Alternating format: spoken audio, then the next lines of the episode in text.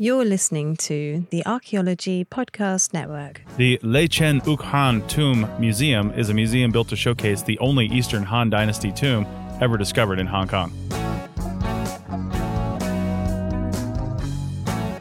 This is episode 340 for the 6th of December, 2017. I'm Chris Webster, and this is ARC 365, a podcast today in 2017. This episode is written by Richie Cruz. And I'll preface this by saying I'm going to destroy all these Chinese words. Sorry about that.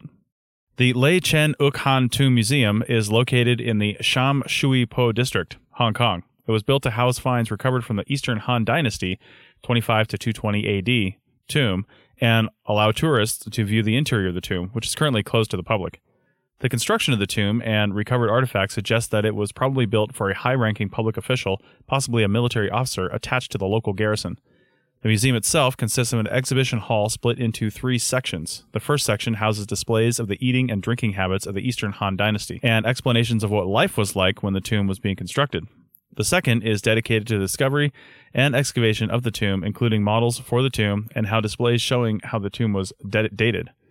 The third showcases the artifacts recovered from the tomb, the majority of which were food and drink related. This includes cooking utensils, storage jars, models of a granary and stove, as well as eating utensils and bowls. The tomb itself can only be viewed through the glass panel, which is now sealed in a temperature and humidity controlled environment. The tomb would originally have been overlooking the ocean, but decades of land reclamation by the government has left the tomb approximately 2,000 meters from the water. It was found buried under a slope in 1955 when the Hong Kong government began leveling the area to build housing.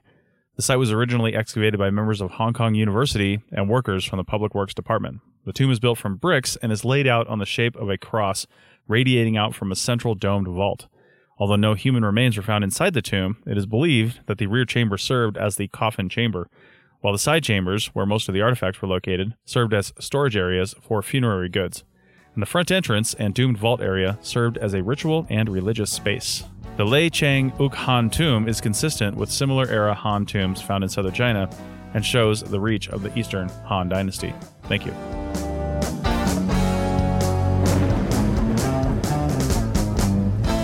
That's it for this episode of ARC 365. Please share this episode on your social media sites so others can have fun and learn about archaeology too. Please consider a donation to ARC 365 by sponsoring an episode for just $35. You can find the sponsor page at www.archaeologypodcastnetwork.com forward slash sponsor ARC 365. Thanks and have a great 2017 with the Archaeology Podcast Network. The song Storm Diggin' was written, performed, and recorded by Steve Webster.